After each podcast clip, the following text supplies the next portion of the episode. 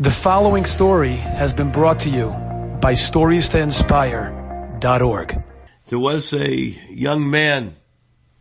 He came to me, called me up. It was late. He said, Could I come over? It's something really important. I said, Yeah, sure. He came over and he said, You know, I just finished, I was out on a date and things were looking good. However, uh, she said something to me and uh, it was upsetting. So uh, I just want to tell the Rebbe that although it looked good, I'm going to end it and call the Shadchan and tell her, forget it. I said, well, what did she say? He told me. And I said, well, why did she say it? Did she just come out with a pronouncement? No, I said something. I said, well, what did you say? He told me. I said, Well, you're not exactly uh, innocent in this whole scenario. He said, I know, but what she said was worse.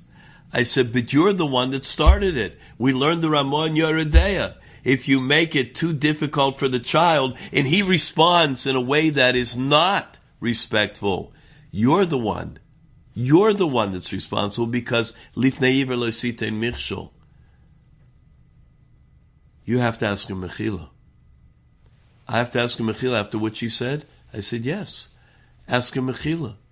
And if you want my very humble opinion, you should ask her out next week so that you can ask Mechila in person in the proper way.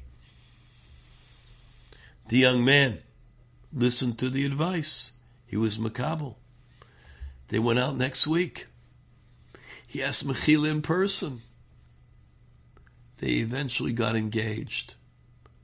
But had he not jumped at the moment to ask Mechila, it would have been a couple in Klal Yisrael that would have never seen the chuppah.